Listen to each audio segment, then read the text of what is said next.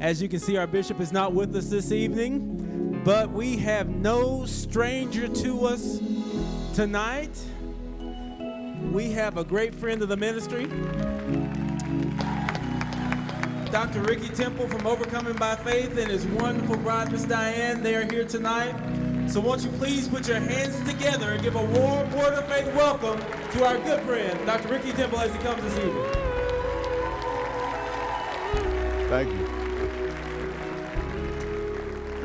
Let's pray together, shall we? Father, today we come because we understand the power of gathering. The decision to come here tonight is a decision that changes everything for some. Some are here in person, some are here streaming in. Some are here, Lord God, on demand. Wherever they are, we speak the word of God over their life today. We pray that this would be a moment where their lives would never be the same. Their vision, their life would grow, and the power of your word would be strong in their soul today. There are some people in here who need to make a decision.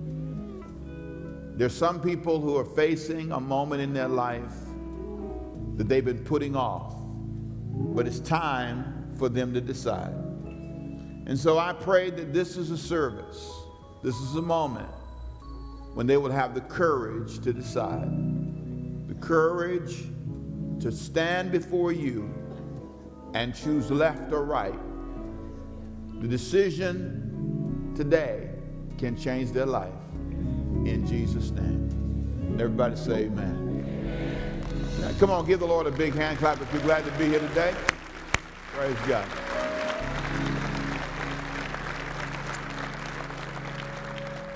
I'd like you to go ahead and have a seat. Give honor to your bishop and to all of you who are here today, leaders and staff. Today, I want to talk about something that's important. I'm going to talk about the power of a decision. Every now and then in your life, you come to a moment where you need to make a decision. Nobody can make it for you. Nobody even knows sometimes you need to make this decision. Because some things we keep to ourselves. But today, I, I felt this strong, strong, strong press on my heart to, re, to, to talk about this topic. Repeat it with me, please. Say, it's time, it's time. to decide. There are two men we're going to look at in the Bible in these next few minutes. Both men made decisions. Both men made decisions that changed lives.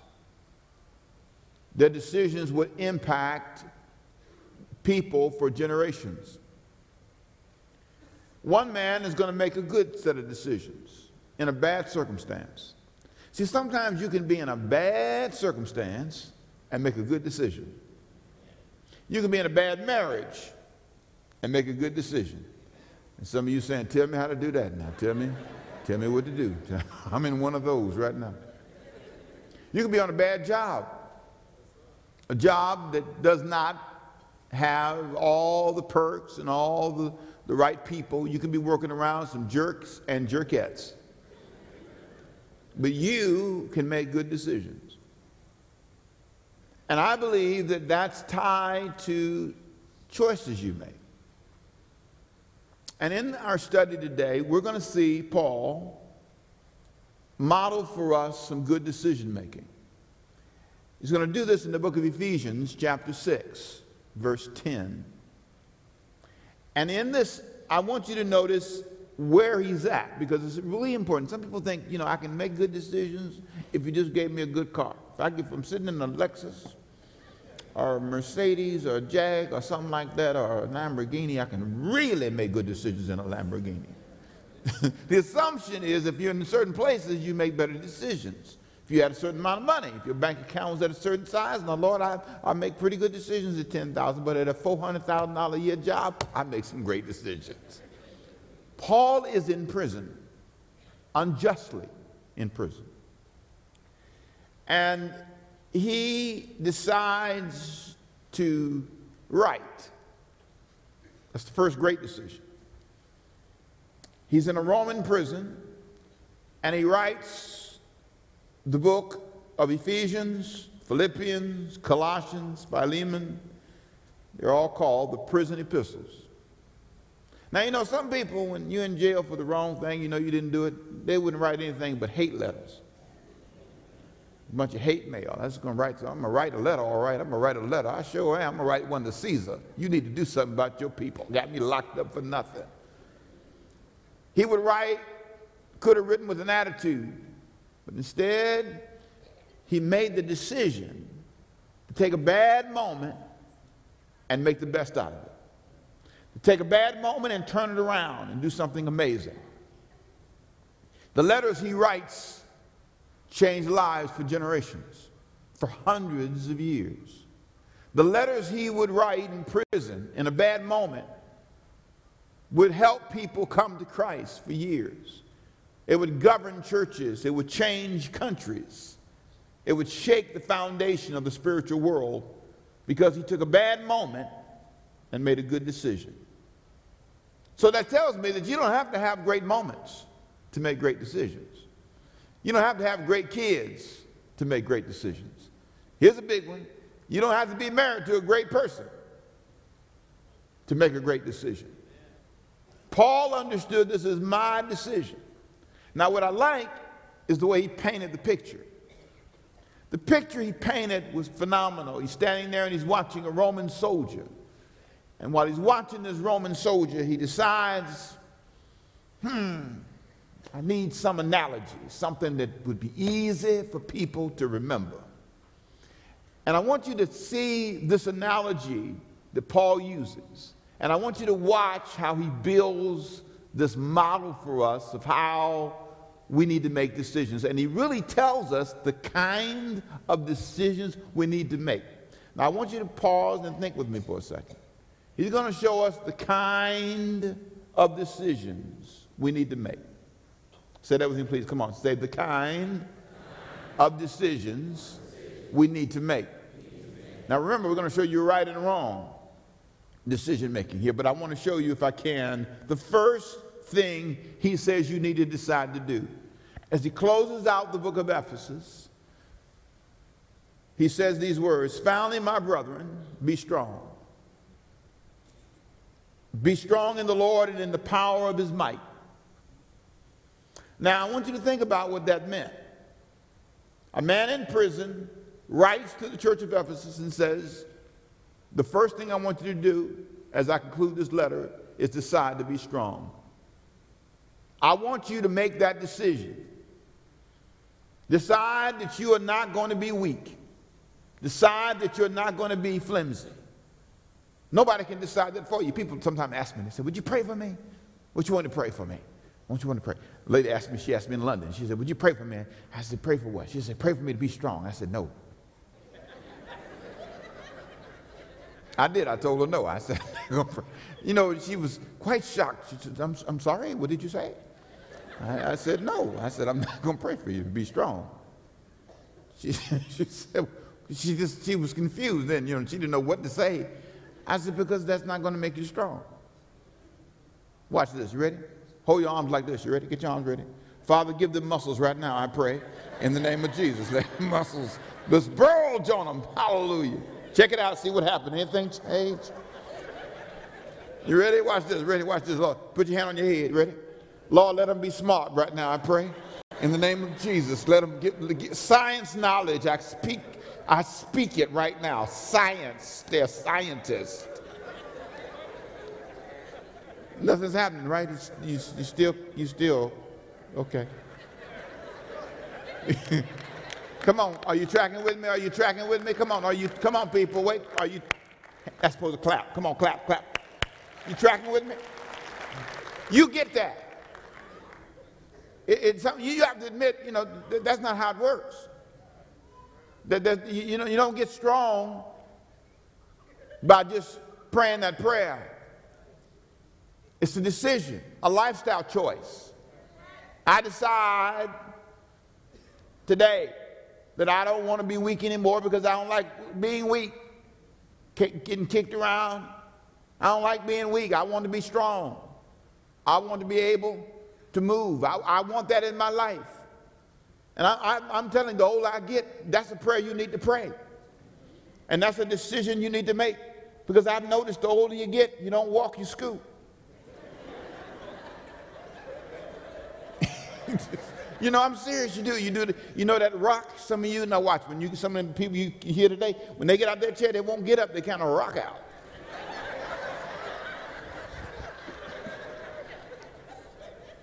I said, Father, I'm 56. I need to do something. I got to run. I got to walk. I have to do something. Because I'm telling you, it started hurting. It was this morning. It was on me this morning.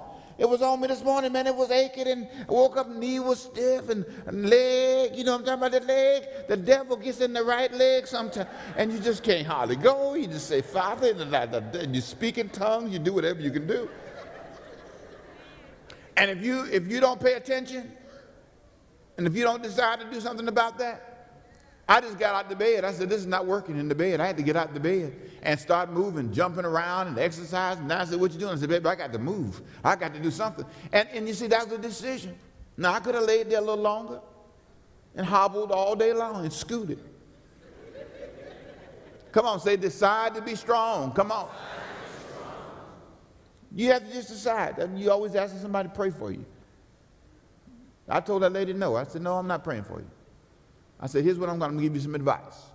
Do this, do this. I said, and I gave her some advice. Next year I went back to London again. She came up to me and said, you remember me?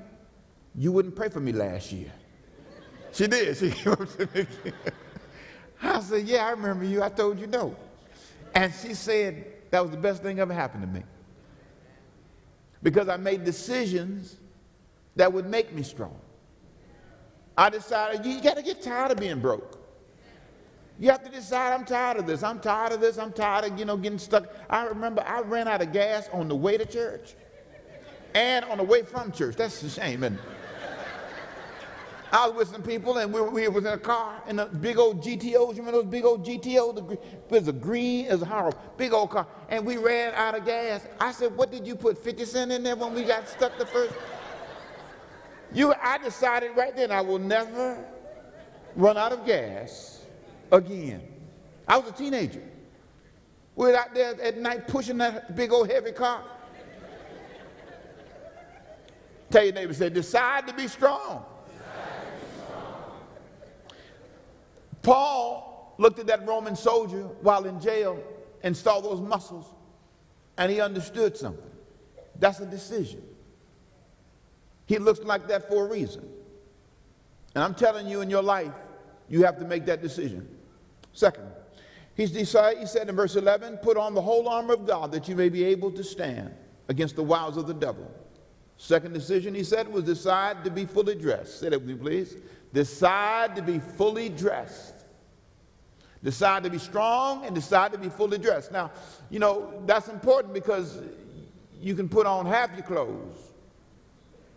And if you're not careful, Paul linked it to your ability to manage the, what he calls the wiles or the tricks of the devil. If you're not fully engaged, if you're half engaged, you won't be quite able to manage everything. That's what's wrong with our kids. Our kids are leaving school and they're not fully dressed. They're graduating and they're not fully dressed. So they can't manage the wiles of life. The wiles of life and the wiles of the enemy are going to be there tricks and difficulties and traps. But you, you want to make sure you have on everything you're supposed to have so you can manage all of your life. So Paul said, decide to be strong, decide to be fully dressed. And this is what I love this verse 12. Decide to accept the reality of your conflict. Decide to accept the reality of your conflict. You know, I love verse 12 because it says, We do not wrestle against flesh and blood. Now, I love that. He said, You know, I want you to understand that in, in life, you are in a combat situation. Some of you, you, you've, been, you've been really frustrated. You've been talking to God and you've been telling God about your problems and singing about it. And a lot of gospel music is, is just, you know, I love it, but, you know, sometimes it's just kind of sad music. because you're always holding on to something. Just coming out of something, going into something.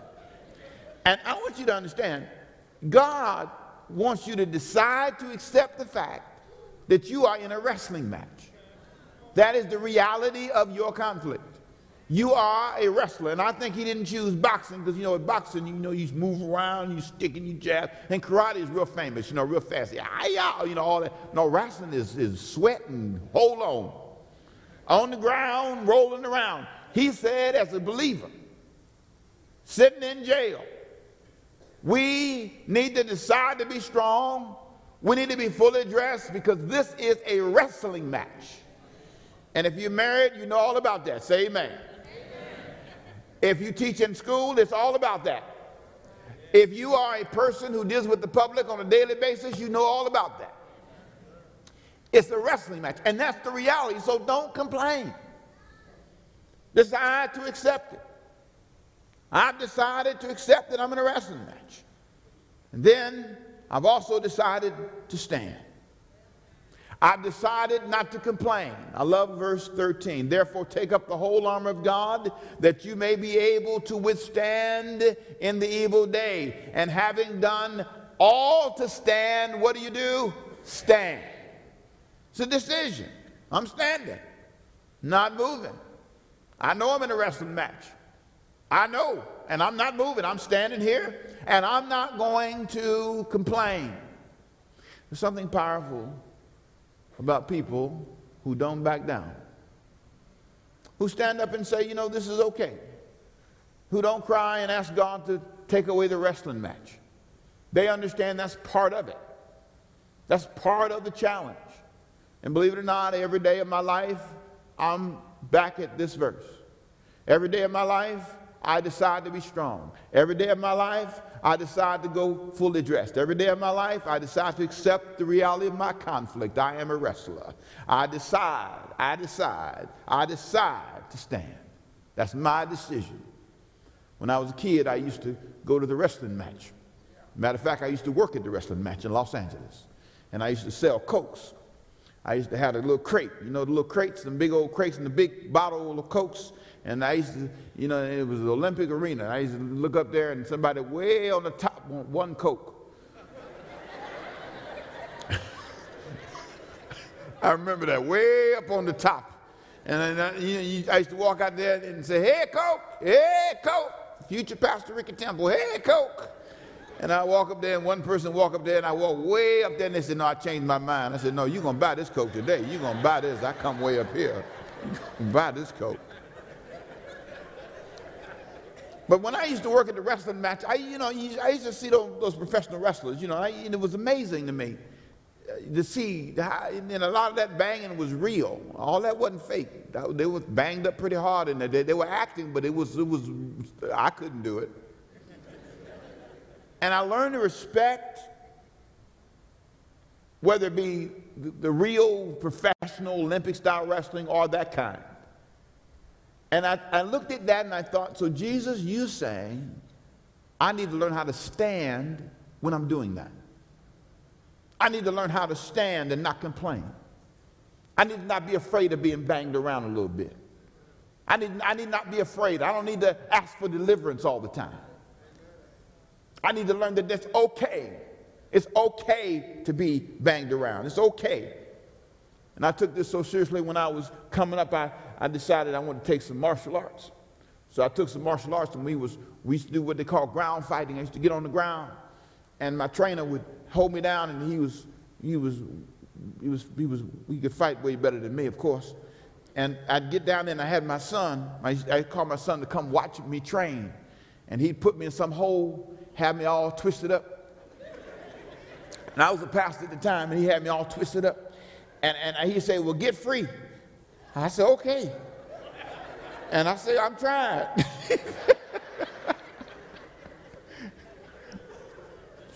you know, wrestling is up, is up close and personal. And they have that thing where you tap out, you know, after a while. And he wouldn't let me tap out sometimes. He said, no, keep trying. I said, no, I done tried long enough. I'm try- I've tried long enough now. We wrestle, not against flesh and blood, And we must not be wimps. We must stand. After we have done all we can, we need to stand. Come on, shout amen if you're hearing me, church. We need to stand up and say, I'm not quitting. Those are the kinds of decisions Paul made. The decision that would change everything.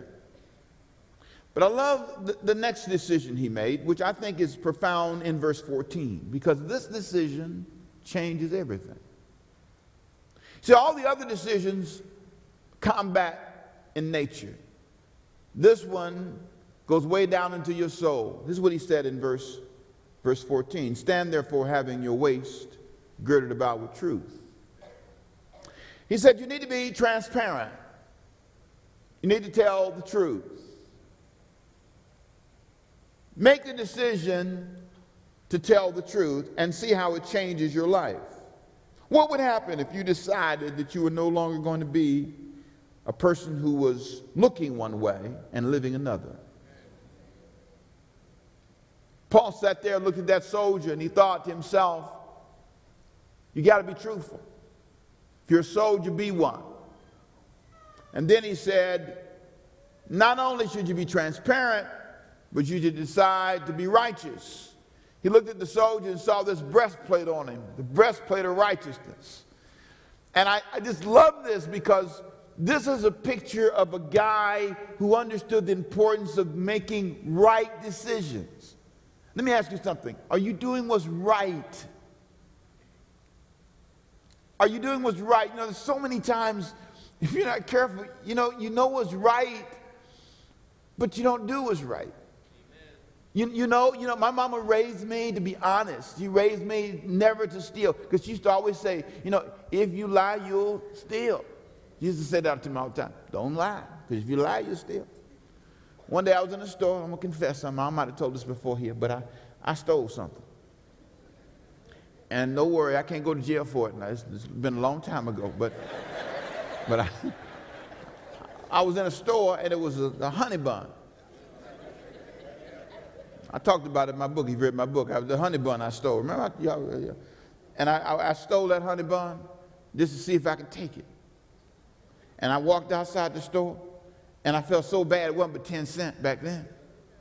And my mama would have beat me so bad for that little 10 cent thing. And I felt so bad, I went back to the store to give it back or something, or pay for it, and the store was closed down.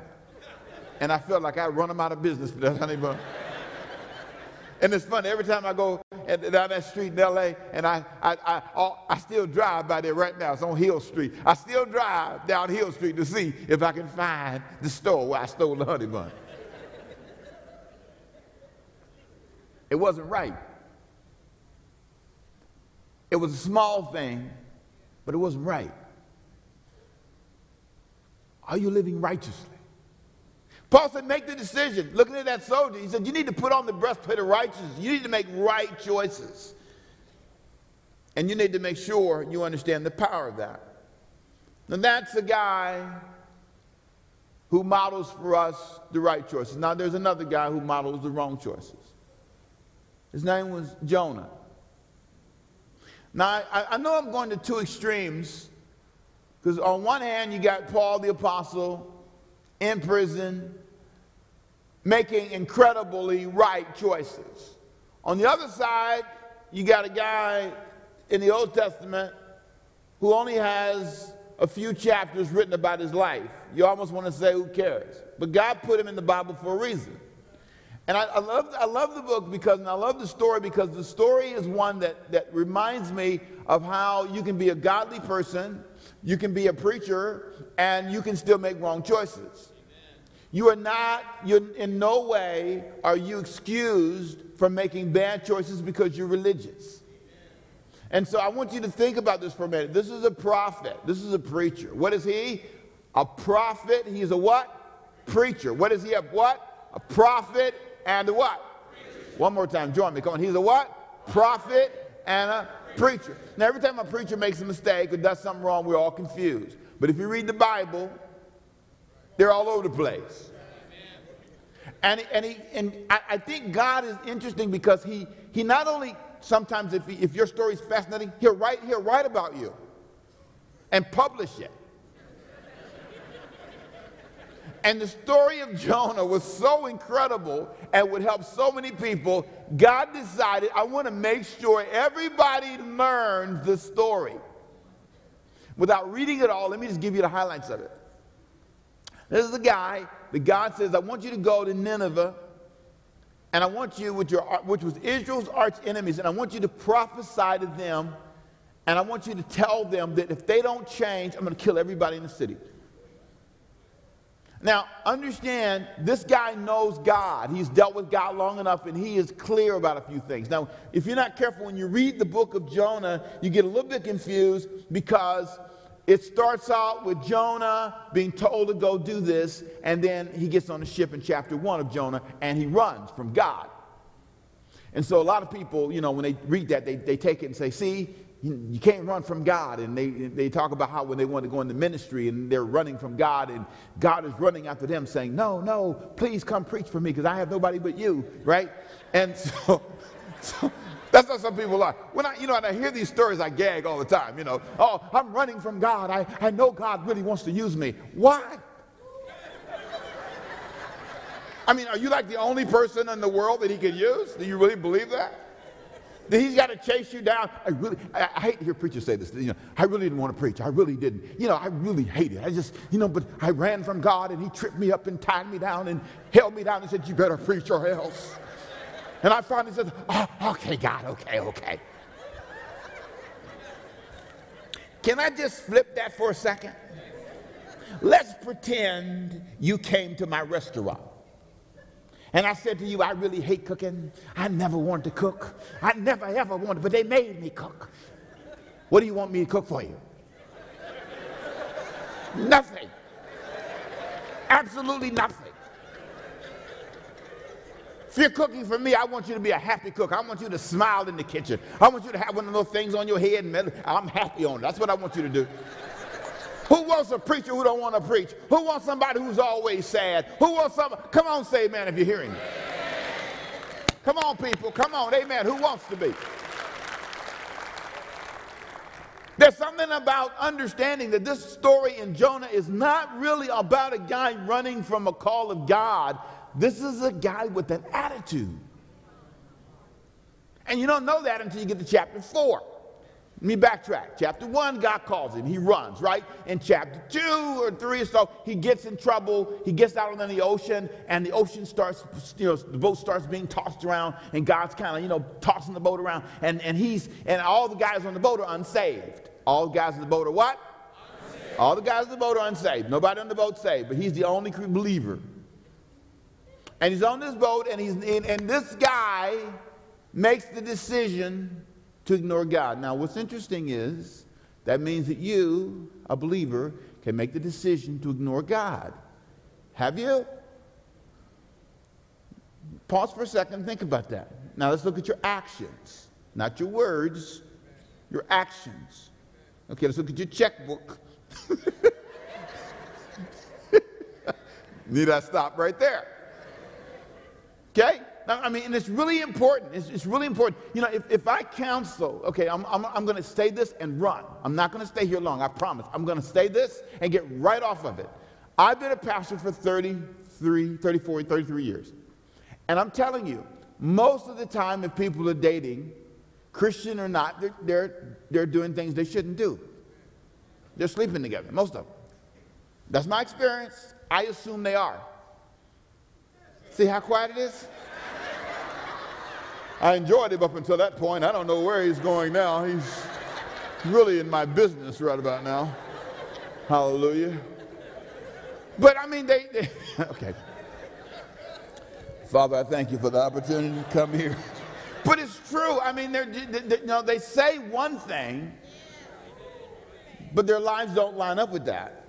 Okay, their choices, their decisions don't line up. So, so Jonah, Jonah gets on the boat, right? Jonah's on the boat. He's the only one that is a believer, and everybody else is, is praying to the moon god and, and, the chicken god and all these other gods and the wood god. You know, nobody's nobody nobody's serving the real God. He's the only one serving the real God. So the boat's tossing and turning. He's sleeping. It's always amazing to me how you can be in trouble and don't know it. Haven't you seen people and they look so bad and they don't know it? You look at him, you say, you say, hi, who are you?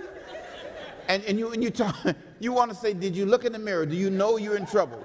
You are being judged by God. Look in the mirror right there. You are being judged. Can't you see? You're being judged. See, your face don't look like it used to look. So, so this guy, he's, he's under judgment and he's sleeping. He doesn't even know it. So the guys wake him up and say, Pray, call, call on your God, call on your God, do something, you know, call on your God. That we've decided, I'm paraphrasing here, to call upon our God, you need to decide to get up and call on your God. So he gets up and he walks over and says, Oh man, I know what's going on. God's trying to get me. Not your God, the phony God, the real God is trying to get me. This is all about me, all about me. Who's it all about? Me. He knows. He, he, he looks at, oh yeah, I'm in trouble. God did this. Okay. And so all of them saying, now he served the real God. He's saying we serve the phony God. Well, what in the world are you doing sleeping? And what did you do? He said, well, you know, God told me to go kill some, not kill some people. God, no, he didn't tell him to do that. He told, he told, he told him to go and pro- prophesy to these people. And he told them the story. And so they go, well, what's wrong with you? They get it right away. They look at him and think, wrong decision. If we were serving the real God, now I want you to watch what's happening. They're, they're, they're being converted. They listen to his story, and for some reason they believe it. Oh man, we've been serving the wrong God. He's serving the real God. Well, if we were serving the real God like you, we wouldn't do that. We wouldn't make that decision. So that's what happens. So these guys decide, this is incredible, these guys decide to, you know, to, you know, to, to help him get to shore. That's what they decide to do. Jonah decides to let them drive. Instead of deciding, okay, this is my fault, let me just jump in the water and end this. Jonah's not going to commit suicide. He says, well, go ahead, and see if you can get me to the shore. That'll work, that's fine. It doesn't even say he was rowing with them. So they row, try to get him to shore. They don't make it. Finally, they just decide to pray. They made a decision. We got to cut bait we got to throw this man overboard ourselves because he's not going to throw himself overboard. So they pick him up. They pray first, Lord, forgive us. We're going to kill him. And they pick him up. they do. and they throw him in the water. Are you with me? They throw him in the water. He goes into the whale of a belly for three days and ends up being, you know, thrown out on the land, goes to Nineveh, and he preaches. It takes all of that to get him to do the right thing. Now, please notice, it took a lot of effort how much effort does it take for God to get you to decide to do the right thing? I know people that were hit by trains. I know people hit by cars. I know people that were in intensive care. I know people who had four or five bad marriages. I can go on and on and on, and it didn't change the decision making process. They never decided to be strong, they never decided to be transparent. They never decided to put on a breastplate of righteousness. They never, ever decided. Jonah is a guy, I want you to listen to this now. When you read his story, and I'm going to read a couple of verses and you'll see this, who never decided to do it right. He never did. I, never, I thought about this when I was looking, working on this teaching. This is a guy who never got it. Do you know anybody like that? And let me tell you what's hard. It's hard when it's your child. It's hard to look at your child and say, this one is not going to change. This one's not going to make the right decision. It, it's really tough to say, my brother is a nice person, but if I hang around this person, I am deciding to be poor all my life. I am deciding. It's tough, it's tough. But this, that's the way this guy is. So here's the deal He goes to Nineveh, he preaches like God told him, and God forgives everybody. The king of Nineveh hears the message, repents, he makes the cows fast, he does everything he can. He is sorry and changes. Jonah hits the roof. Chapter 4 of Jonah, if you can find the book, verse 1. After they were forgiven, here's what he said it displeased Jonah exceedingly, and he was angry. Notice the decision making process. He's not happy because somebody else is doing well. Can I ask you why you're, why you're frustrated because somebody in your family makes more money than you? This guy, Jonah, the people in Nineveh have decided to change. Give him a break. You'll be, why isn't he happy for them? Here's what he said. This is important. So he prayed, he prays, verse 2. He prayed to the Lord and said, This is Jonah chapter 4, verse 1. Oh Lord, was not this what I said when I was in my country?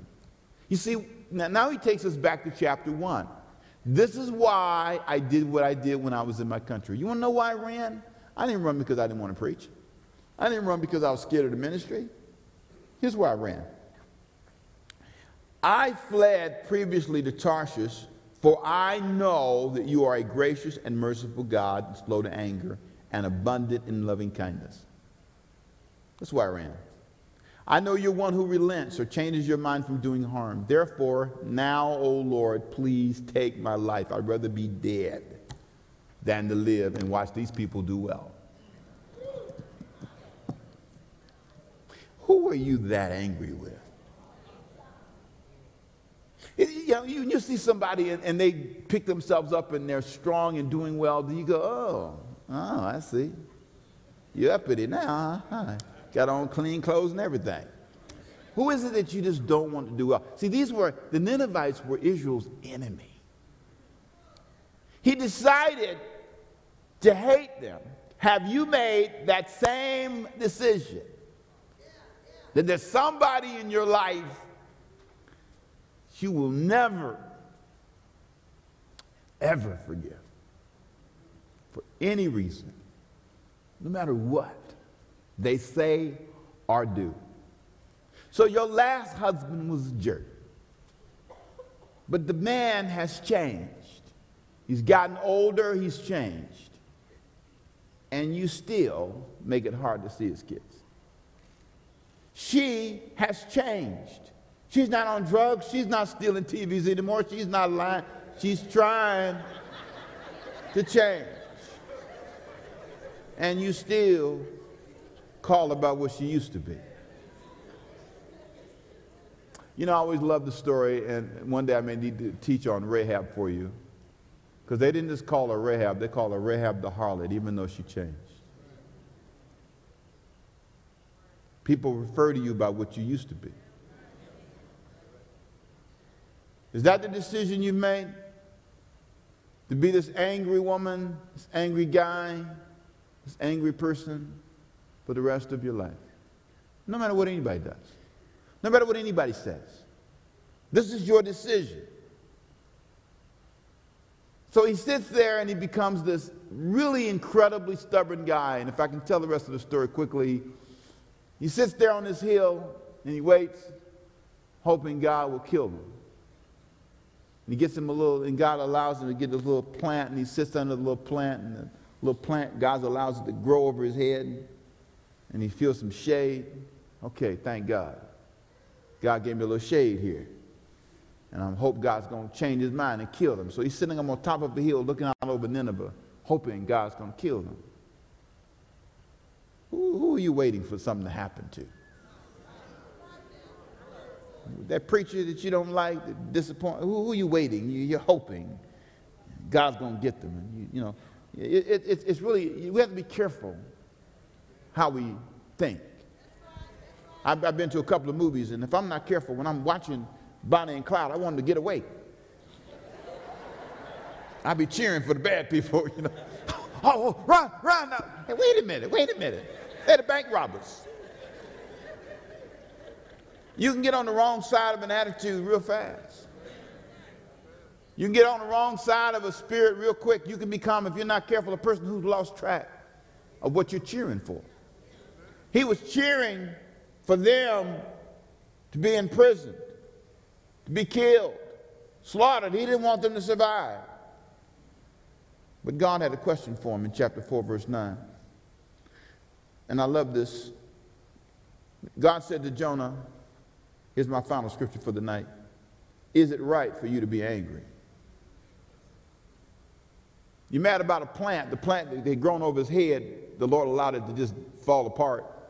Then he got mad again because now his sun was beating him on the head and he was hot. Well, the first thing, you shouldn't have been sitting here on a mountain waiting for people to die. Is it right for you to be this angry? Is it right for you to be the same? Do you have a reason? Maybe you're angry tonight and you've not made the decision to be strong and let it go. You've not made the decision to be transparent and tell the truth. You're ignoring it, covering it over with spiritual words. But the real truth is you're angry. Some of you men, the reason you're so quiet sometimes, reason our boys are standing on the corner with that mean scowl on their face, they're angry. They're angry. Mad with the daddy, mad with life. Teacher sent me a text today. She said, I want to quit my job. She told a student to do something, and he said, I don't give a blank, and he cussed. And began to say words to her, and she just said, I don't want to do this anymore. I sent a note back. You just met somebody today, sister, who's lost hope. You met somebody who has no faith in their future. Don't give up on him. Is it right for you to be the same? Hiding behind relationships, drugs, frustration. You're angry. Maybe you should make a decision. Maybe it's time for you to decide. I'm letting that go. I look back in my life and I can think of so many things I could be angry about. But I've decided to follow Jesus. I've decided to let it all go. And I want to know if there's somebody here tonight who wants to make that kind of decision. The decision to let it go. The decision to say, I refuse to live with that weight on my shoulder one more day. I want you to stand with me, please for just a moment. Put your Bible down. Stand with me, whether you're here or home or watching, or where you're watching. Some of you may be watching from Savannah tonight. Wherever you are, you stand. And I want you right now to think with me for a moment. Wherever you're watching from around the country, if you're in a place you can stand, I want you to think with me. Are you in a place where you know it's time for you to decide? You've been putting off the decision that you need to make today. Today, you can say, I choose to be strong. Stronger than that issue, stronger than those problems. The pastor said something to me one time that was profound. I, I, I enjoy it when I think about it. He said, My father was wise enough to look beyond our frustration and challenge us to do certain things. He looked beyond it. You got to look beyond some people around you. You've got to decide to look beyond their frustrations. You've got to decide to look beyond their immaturity. You've got to make that decision. You've got to be strong in the Lord and in the power of his might. You know God has shown you some things. You need to be strong today and say, I will not allow myself to live in this place another day. With every hand lifted, Father, today, this is the day men decide to serve you. This is the day. Men say, Jesus, come into my life and be the Lord of my life. This is the day when people decide to let it go. This is the day that husbands and wives throw out the strife and they decide to forgive each other. This is the day that they decide to release their parents. This is the day they decide we're going to change our finances. This is the day we make the decision. No more hiding. We're going to be transparent. No more. In the name of Jesus. We're going to go out of here fully dressed, ready to take on the world with confidence, believing that our God has our life in his hand. And I cannot be defeated. Hallelujah. I cannot be defeated. Come on, clap your hand, church. I cannot be defeated. In the name above all names. Hallelujah. And so, God, we praise you today. Something will be on us tomorrow that will surprise me. Where we were indecisive, we will become decisive. I want you to look this way before I close, before I, I finish this. I want, want to, I want to tell you something I didn't say to you. There are three reasons why people don't want to make a decision. Number one, they're afraid of failing. Number two, they're afraid of offending. And number three, they're afraid of being isolated. I'm going to pray and, close this prayer out, but I want you to know you're already failing if you haven't decided. You're already offending your future and those you lead around you, your kids, your employees, because you won't decide to lay off positions that do not work anymore. You're offending the health of your company because you can't make that choice. You are hurting yourself, isolating yourself, putting yourself in a place. I can look back in my life and I can remember I was I didn't want to I didn't want to do it. And I end up hurting myself. Now I want to close this prayer out because I want you to release that today. I'm not going to be afraid of failing. I'm not going to be afraid of offending. I'm not going to be afraid of being isolated. I'm not going to be afraid that people are going to not like me because if I don't do anything, I will be isolated. So, Lord, today people will leave here with confidence and faith. They'll seek good counsel. Their heart will be open. There'll be new people, strong people who decided to be strong. I thank you for the opportunity, Lord God, to impart your word to them today. And I speak blessing and strength to their life in Jesus' name. Amen. God bless you. Thanks for having me.